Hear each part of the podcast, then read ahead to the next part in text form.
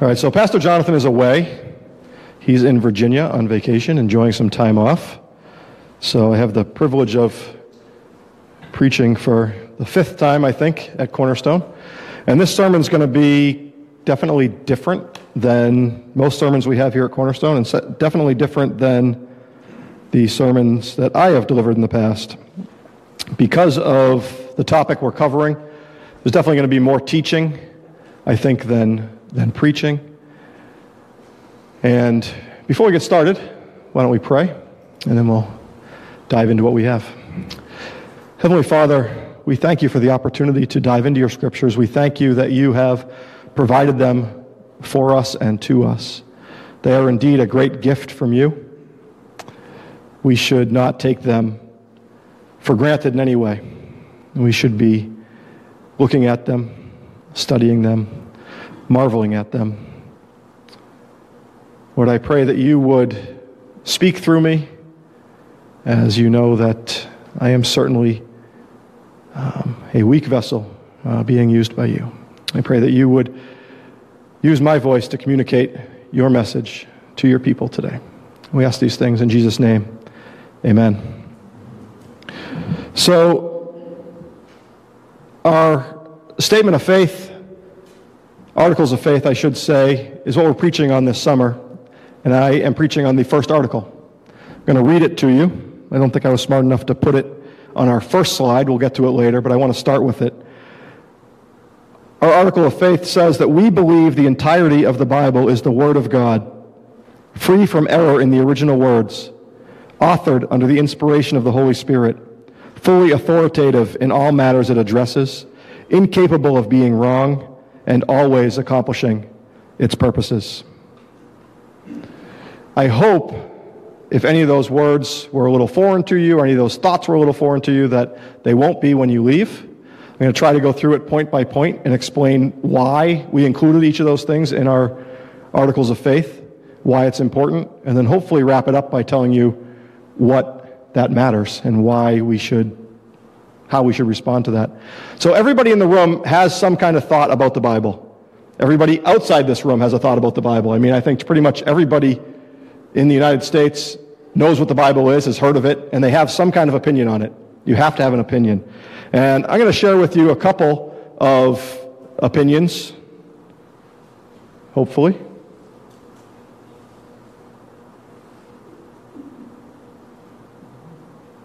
Okay, you guys can move it. And by the way, for the record, all the mistakes during worship were my fault. I wasn't supposed to lead worship this week, filling in. And uh, all the mistakes happen here are going to be my fault too. But we have a great God who will be uh, merciful and not hold that against me. So, what is your view of Scripture? This one says that the Bible is very easy to understand, but we Christians are a bunch of scheming swindlers. We pretend to be unable to understand it because we know very well the minute we understand, we are obliged to act accordingly.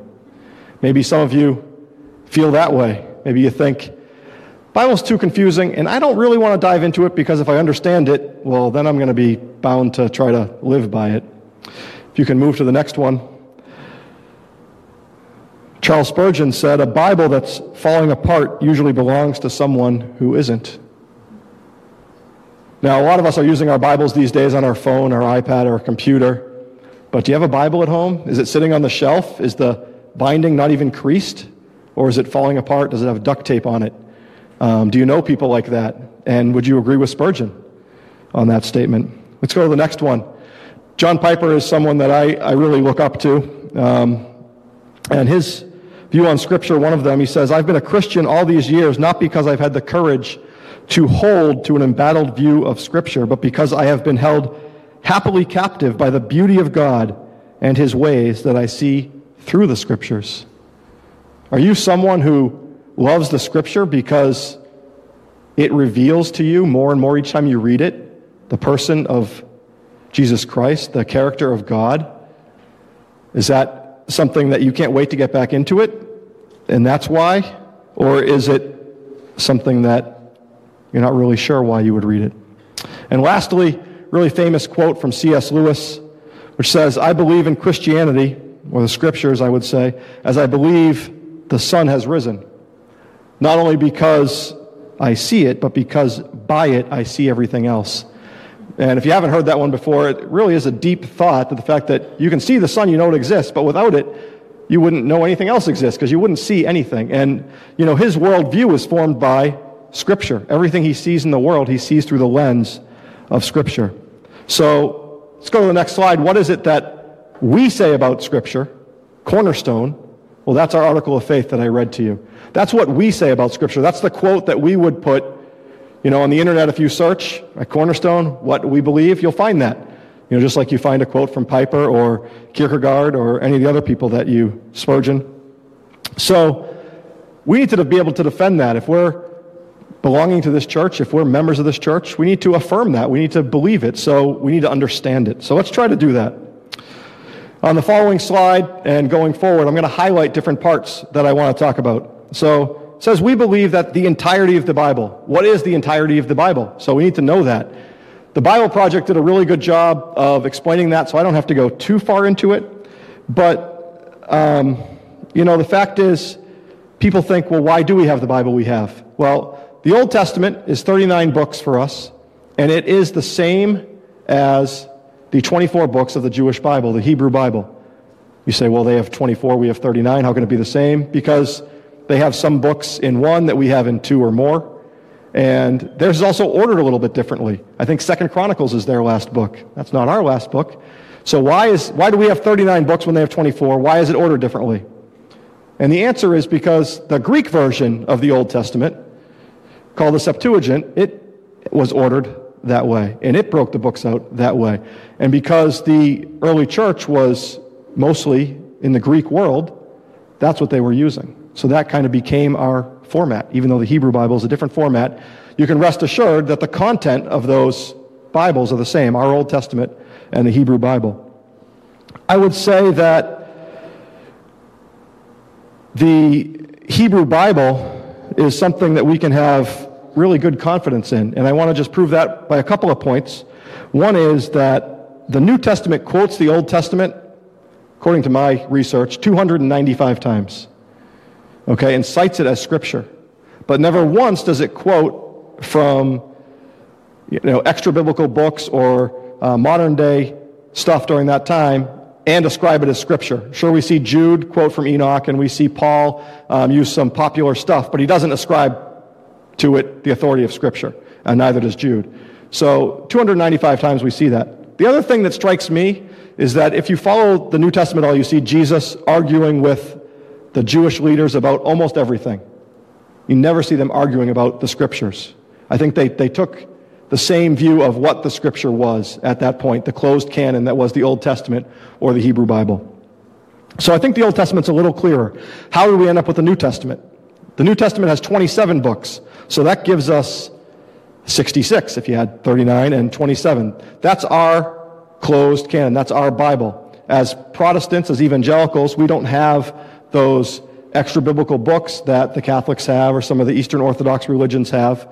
Um, not that there's not some good stuff in those books, perhaps, but we don't see those as divinely inspired by God. We don't see those as scripture.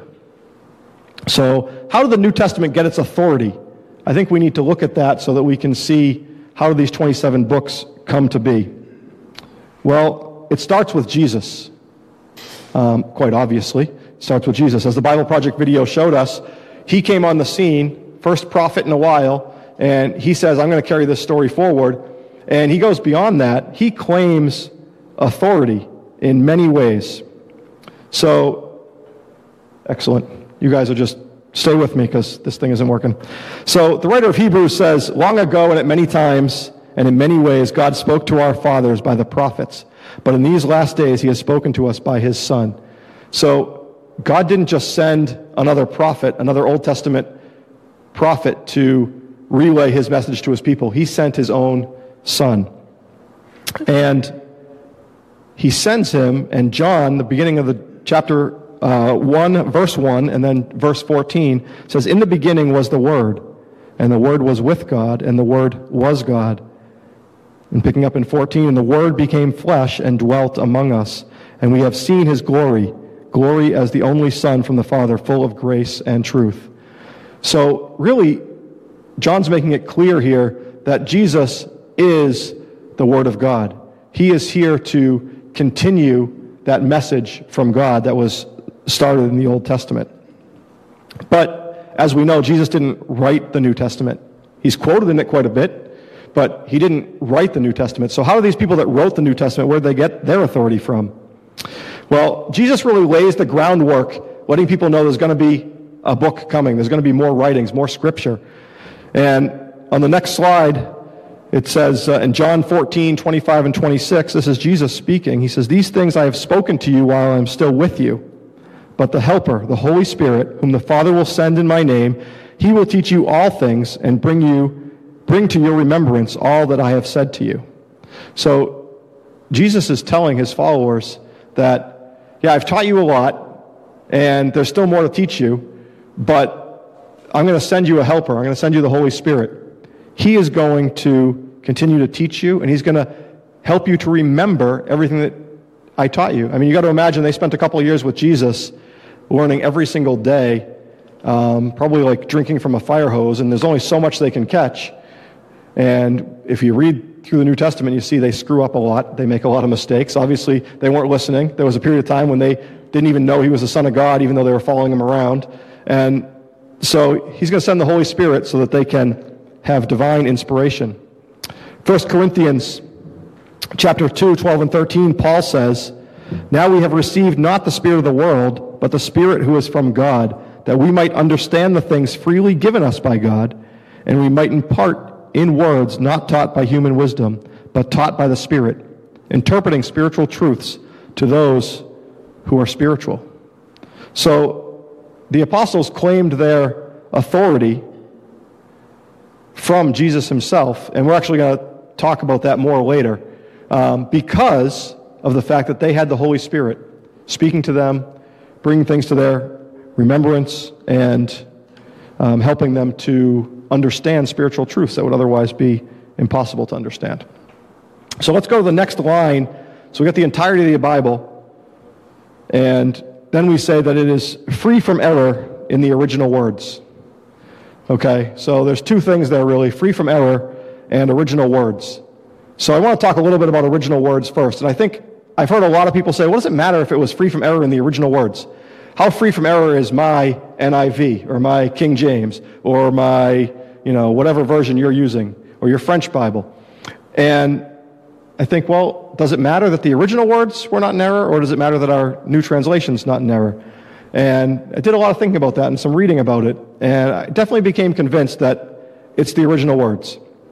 And there's a lot of reasons for that. But, you know, think about playing the game telephone as a kid. Okay, you sit in a circle, and, you know, the New Testament, it was written down, but there was a lot of oral tradition going on.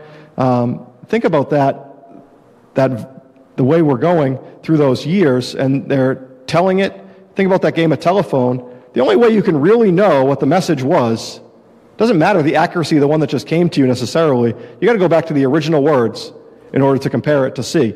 And if those are good, and then you have a chance of having a good message at the end. If those aren't good, then you know you don't really have anything. And the fact is that words matter. The original words matter. The context, the um, things that were going on at the time, and words can be misunderstood. So if we look at the next slide, it talks about the fact that there was a misinterpretation in Scripture. John 21, 21 through 23. When Peter saw John, he said to Jesus, Lord, what about this man? Jesus said to him, If it is my will that he remain until I come, what is that to you? You follow me. So the saying spread abroad among the brothers that this disciple was not to die. Yet Jesus did not say to him that he was not to die, but if it is my will that he remain until I come, what is that to you? So obviously in the early church, there was some thinking that John, the Apostle John, wasn't going to die because Jesus said so. Well, have any of you ever been misunderstood by somebody? And then later on, you're like, that's not what I said. And so in this case, John, uh, John saying, wait a minute, that's not what Jesus said. He didn't say I was going to live until he came again. He never said that. What he said was, what does it matter to you if that's what I want to do? So the original words really matter. Um, John thought the words mattered. Jesus thought the words mattered. And I think that the apostles make clear that they think the words matter. On the next slide, we have a verse from Matthew where Jesus says, Do not think that I have come to abolish the law or the prophets. I have come to ab- not come to abolish them, but to fulfill them. For truly I say to you, until heaven and earth pass away, not an iota, not a dot will pass from the law until it is all accomplished. So he's talking about the Old Testament here. He's saying it matters. Every dot, every iota of that law, of that scripture matters. It's important. Words matter. And so we want to be careful, obviously, with our own words, but we want to be really careful when we have scripture, when we're trying to hide it in our heart. Sometimes changing a word here or there can really change an inference or a meaning. We can read it and maybe misunderstand it. But, you know, Jesus cared about the words. I think Paul cared about the words. And Peter cared about the words. I think on the next slide I have a, a verse from Peter. It says, There are some things in Paul's letters that are hard to understand, which the ignorant and unstable twist to their own destruction, as they do the other scriptures.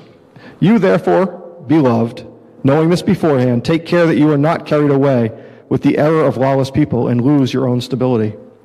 So Peter's saying, and implying that Paul would feel the same way, that words are important. You can't twist them. You can't get your own meaning out of them.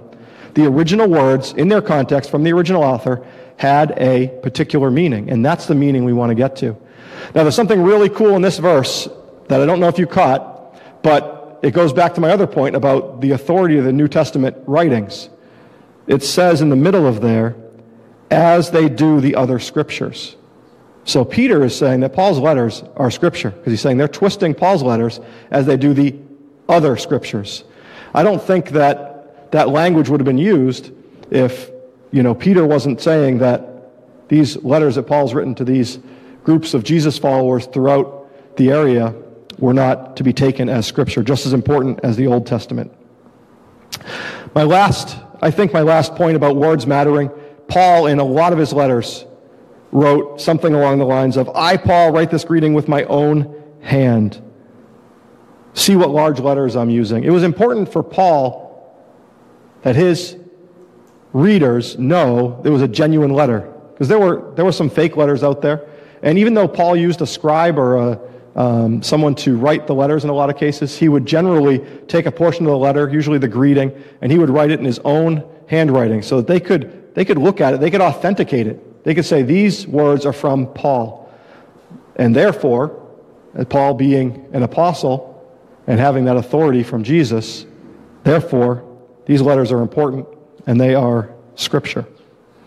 So, hopefully, that leads you to think a little bit that, that words matter. I think you already knew that because I think you know that your words matter when you talk to people. So, we really want to get back to the original. Now, free from error. Okay, this is one that, you know, a lot of your friends, neighbors, coworkers, if you start talking about the Bible, you really believe everything in there is true? There's, there's no errors? Come on, that's not possible. You know, but we really do have reason to be confident. There are, again, according to my research, someone can tell me if I'm wrong. Terry can probably tell me if I'm wrong. 5,801 Greek manuscripts of the New Testament. Now, those are, are partials as well as completes, obviously. But that's a lot of manuscripts. A lot, a lot of manuscripts. The oldest partial manuscript is from about AD 130, and it's the book of John, which means it wasn't that long after he wrote it.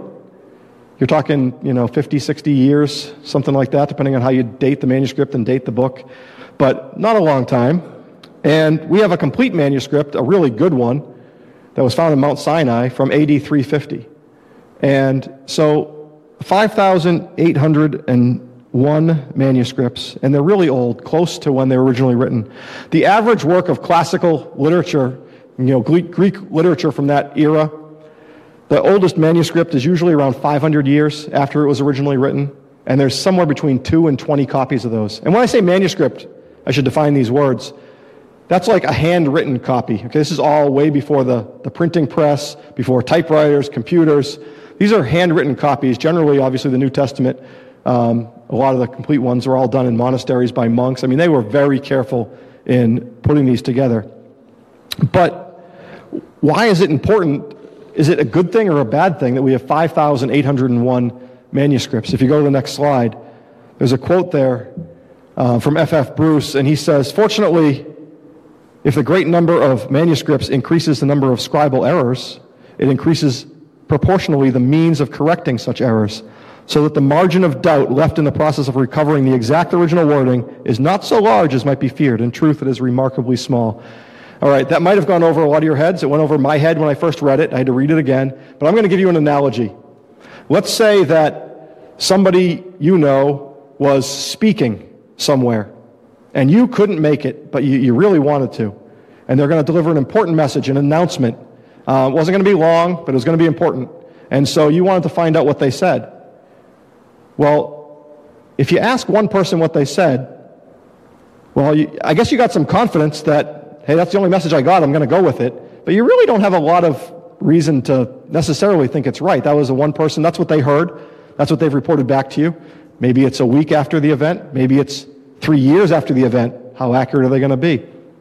I think if you ask two people and they tell you different things, well, now you're really, you have no idea. You got 50 50 shot at this one. Okay, five people, 10 people, 100 people. If you ask 100 people that were in the attendance, you're going to start to see a real bell curve develop. A few people that don't agree on either end, and a whole lot of people that are giving you roughly the same message in the middle. A thousand people, okay, 5,801 manuscripts, you start to really get a curve. So, yeah, did the scribes make errors? Of course, they're human. But you can start to really see, okay, the, they kind of filter out to the, to the sides, and you get a whole lot of them that have the same thing there in the middle. And you can have a lot of confidence, just like you would if you were able to ask 15 of your friends that went to hear the speaker, and 14 of them or 13 of them gave you roughly the same message. You know which ones to go with. So it's the same sort of thing. Um, so, you know, I'm not going to belabor the point. Obviously, you know, entire um, seminary classes are taught on each one of these subjects. Uh, people probably go after whole degrees in these subjects. You can, um, you can get sermon series on a lot of these subjects. I'm going to leave it at that. If you're interested, um, I can certainly point you to some of the books I used in my research. Um, you know, there's lots of stuff out there to, to, to look at, but I think we have good reason to feel like the New Testament authors had authority and that we have a lot of records such that we can believe that what we have is indeed accurate. So let's go to the next one, and I'll try to pick up the pace a little so I get to the preaching part. Authored under the inspiration of the Holy Spirit. Next slide, I have a couple of verses. Paul says in 1 Corinthians 2:13, "This is what we speak, not in words taught us by human wisdom, but in words taught by the Spirit, explaining spiritual realities with spirit-taught words." And Peter says in our sermon passage, 2 Peter for prophecy never had its origin in the human will, but prophets, though human, spoke from God as they were carried along by the Holy Spirit. So the point is that Scripture itself says it was authored by the Holy Spirit. Jesus told them the Holy Spirit was coming to help them do this task. We see that um, Peter and Paul confirm this throughout. And we see in the book of Acts all the power that the Holy Spirit brought on the early, early church and the early church leaders. So I'm not going to belabor the point, but the reason why we can have confidence in their authority and in their error free writing is not because they were good people, but because the Holy Spirit was carrying them along, as it says. It was basically giving them the words, giving them the writing. The next slide shows fully authoritative. So we think the scripture is fully authoritative. What does that mean? It means that in everything it addresses, it is the authority. We don't need to look somewhere else. We don't need to compare and contrast with today's thinking on the subject. We feel like the Bible's given us everything we need for that. The authority of the writers is something that I want to look at really quickly. Um, the foundation verse today, you can go to the next slide. The foundation verse today, I didn't choose that one by accident since I had the privilege of planning. Um, it talks about that authority. Jesus says, All authority in heaven and on earth has been given to me. Okay, so Jesus has the authority. We already talked about that. Jesus said earlier in Matthew, Heaven and earth will pass away, but my words will never pass. Okay, he's, he's telling you again, his words are going to be scripture. Jesus' authority was also noticed throughout the New Testament. Do you remember a lot of times it would say after Jesus taught somewhere, and everyone was amazed at his teaching, or the people were, you know, um, amazed at what he did. Jesus was able to speak with authority that they didn't even understand, and as a young man. So, the point is, Jesus had that authority, and in, we see in the Great Commission, he commissions his followers to go off with his authority. Now, let's talk about, go to the next slide. The word I've been using a lot is apostle. And I realize in the church, a lot of people, I don't think, have necessarily a proper understanding of apostle versus disciple. I think a lot of people think they're identical. I don't think they're identical. Anyone who follows Jesus is a disciple. Jesus started with 12 disciples, but he had many more. A lot of people joined in to follow Jesus. Those are disciples of Jesus. Follower means, or disciple means follower or learner. Um, anyone who sits under a te- teacher can be a disciple of that teacher. Apostle means authorized representative. So if you've been sitting under a teacher and he says, You, you're good to go out and teach my message, you have my permission. You have, you have learned it, you know it. But in this case, it's even more than that. He says, Not only have you learned it and know it, not only do I give you that, but I'm giving you my Holy Spirit to give you all the knowledge you need, to give you the wisdom you need, to bring to memory the things you need to bring to memory. So, you know, not all disciples are apostles but all apostles are disciples. Maybe that helps a little bit. And we see that in Luke chapter 6. And this is a verse I think that I never noticed until I prepared this sermon. I never no- noticed this real distinction here in this verse. In these days, he went out to the mountain to pray, he being Jesus, and all night he continued in prayer to God. And when day came, he called his disciples and chose from them 12 who he named apostles. So, I mean, it shows you he had more than 12 disciples. And from that group of disciples, he chose 12 apostles. And we know, not going to really talk about today, we know Paul was an apostle out of time, right? If you read in Acts, Jesus came and appeared before him, blinded him, and called him as an apostle to go to the Gentiles. So um, he's a little bit special from all the other apostles, and obviously wrote a lot of the letters. Let's move on to the next slide, which highlights the next piece incapable of being wrong. So that's a little bit different from the free from error. Incapable of being wrong or infallible means that, you know, God's word is not, it's not possible for it to be wrong. And I'm just going to use a couple of scripture passages to um, show that point. Our sermon passage, 2 Peter chapter 1, starting in verse 19, it says, We have the prophetic messages as something completely reliable and you will do well to pay attention to it, as to a light shining in a dark place, until the day dawns and the morning star rises in your hearts. So he's saying we have a message that is completely reliable. It's not possible that it's going to be wrong. Okay, it doesn't matter if you're in the United States in 2017. It doesn't matter if you were listening to Peter in his day. It doesn't matter if you lived in Europe in the 800s. Scripture is still right in that time, in that place. It'll be right if Jesus doesn't come back a thousand years from now and we're sitting here, it'll still be right. And it doesn't matter what happens in the culture. The Bible is um, what's called supracultural. It doesn't belong to any one culture. It is over every culture and it applies to every culture. And to me, that's what it means to be incapable of being wrong. There's nothing that can happen that will render it incorrect. There's not something that's going to happen in the future, like our scientific research from the, the 50s that now doesn't look so good, or the charts they were making in the 1400s for maps that now don't look quite so accurate. That's not going to happen to the, to the Bible.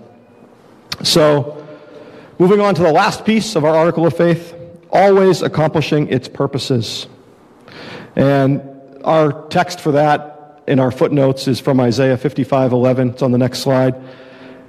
And this was Isaiah in a long passage speaking for the Lord, saying, Thus declares the Lord um, saying, you know, just like rain falls on the earth and waters the earth, my word, he says, my word goes out from my mouth and it will not return to me empty, but will accomplish what I desire and achieve the purposes for which I sent it. Now, we want to be careful.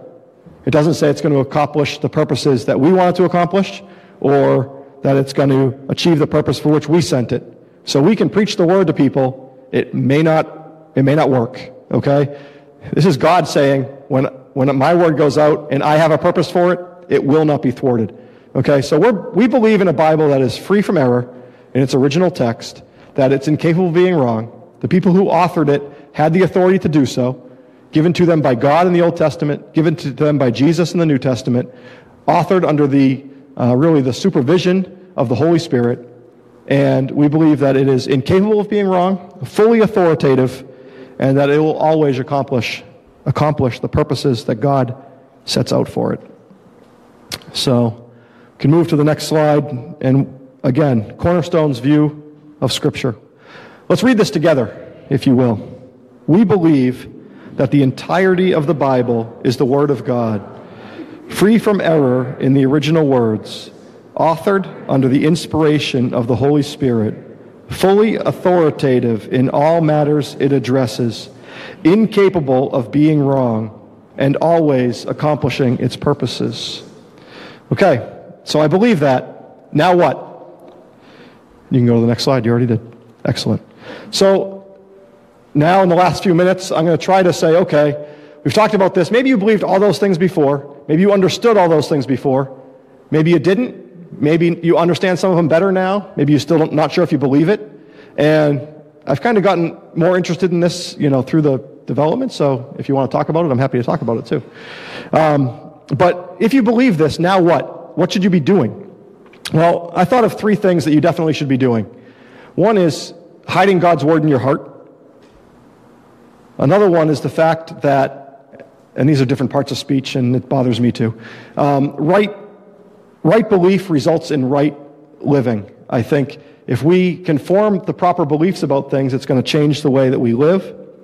And I think it'll increase your view of Scripture and of God. So let me explain those a little bit since that's probably not good enough. So hiding God's word in your heart, the next one. The psalmist says, I have hidden your word in my heart that I might not sin against you. Okay? That's really key, right? If we don't know God's word, okay, if you're not carrying your Bible around with you um, so that you can quickly try to figure out, and probably better off with your phone at this point, but quickly try to figure out, okay, I'm in this situation. What does God's word say about it? Boy, it's a lot more efficient if you already know it, if you've already read it, if you're already familiar with it, if you're reading through it on a daily basis, if you're reading through the Bible, you know, every year, every couple of years, getting from start to finish, you're going to have a familiarity with it the same way you would if you've watched a movie several times. Um, you know, you have to know it because in that instance, you need to know what does God's word say about this? How should I react to this person? How should I react in this situation? And I think it really is key in keeping you from sin. I think it's much easier to fall into sin if you're not even aware that what you're doing is wrong or it's not being drawn to mind. So, other ways it can keep you from sin. We see Jesus in the wilderness 40 days, and Satan comes and tempts him. If you're familiar with the story, each time Satan tempts him, Jesus responds with Scripture. You know, Scripture says that we're not going to be tempted beyond what we can bear, and God will provide a way out oftentimes one of the ways he provides out is by bringing scripture to our mind that will remind us of what God actually has for us. And if you're not in the scriptures, if you're not hiding it in your heart, if you're not reading it, it's not going to come to mind in that instance, and it's going to be difficult. And then the last one, the last reason to hide God's word in your heart, I think for me, is it's a great encouragement. There are lots of times when I think, I can't do this. And, you know, it could be any number of things, including, you know, leading worship and preaching. I can't do this. And, you know, I can do all this through him who gives me strength. And there are countless other passages that are just really encouraging to God's followers, or just the fact that we know no matter what happens in this life, we have hope for eternity. I mean, how encouraging is that? You have to hide these promises in your heart so that they come to you when you need them. So the next one, right belief equals right living. If you don't believe these things, if you don't have them there, if you don't read them, wrestle with them, study them, and determine that you believe them, they're not going to affect the way you live. So I happen to be a structural engineer, Um, many of you know that. Probably a lot of you don't. And a couple of years ago, I visited the Willis Tower in Chicago. It used to be the Sears Tower. They've built a couple of glass boxes out the side of the building on like the top floor that you can walk out into. And you can look down at the street and you can look sideways down the street. It's really cool. If you go, I suggest you do it. It's not super expensive. It's a lot of fun. Well, I went out into this box, and there's a few other people out there with me that I don't know, and I jumped up and down as hard as I could because I had complete faith that no structural engineer in their right mind is not going to design this thing with a factor of safety so big. We could get we could all go in there and jump if you want to do it with me. It's not coming off the building. I believe that. It affects the way I live. The people in there with me, they didn't believe that. They got out. And they weren't too happy with me. And so, I mean, that's just a small example of how what you believe affects the way you live. If I didn't believe that thing would hold me, I wouldn't even go in it. And I watched people. They would do this. Thinking that if it started to fall, they could jump back into the building. No problem. You know? They were, they were working on their belief. You know, by the time they went to the third one or the fourth one, they walked out with more confidence. And I think it's the same way for us. By the time we read a passage for the third time, the fourth time, the fifth time, the sixth time, we have a whole lot more confidence. We're starting to understand what it's about. We're starting to understand how it fits into the bigger picture of Scripture. We need to build that confidence through experience with Scripture. And there's really no other way to do it.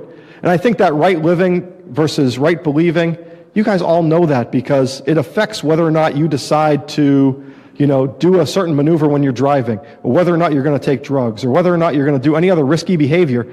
It often comes down to what you believe. Do I believe I'm going to get caught or not? I mean, what you believe affects how you live. I don't think there's any argument about that. So if we work on increasing our belief in God's Word, it's going to change the way we live in a positive way.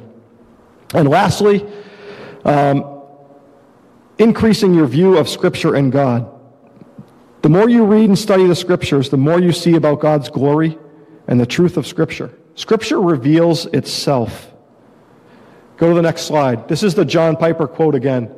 And I told you I like John Piper. I, I almost love John Piper. But, um, you know, you guys might not, and it's a little hard to understand because he sometimes writes in a weird way. But what he's saying here is he doesn't he doesn't hold to his view of Scripture just because it's Scripture. He's been reading it, he's been studying it for 50 years in his case. And his love for Scripture grows more and more because of the beauty he sees in it, because of the glory he sees in it. He sees a bigger and more powerful and more amazing God every time he reads it. And he gives an example in one of his books that it's work to get to certain places in the Grand Canyon. It's work to get to the top of Mount Everest. Whatever place you want to go where it's work to get there.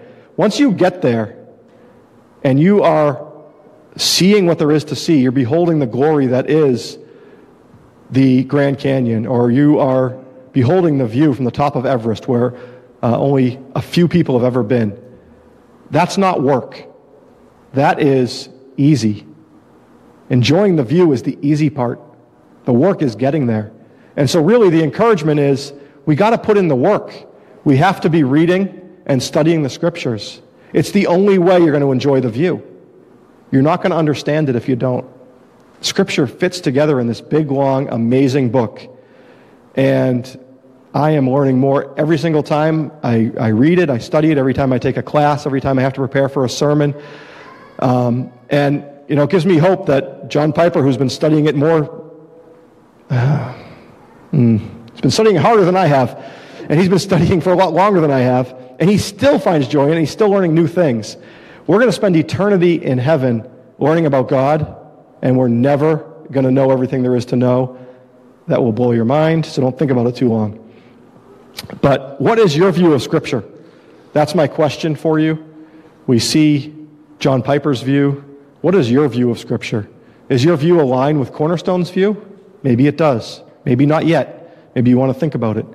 Do you have a love for Scripture? Do you have a need to be in Scripture?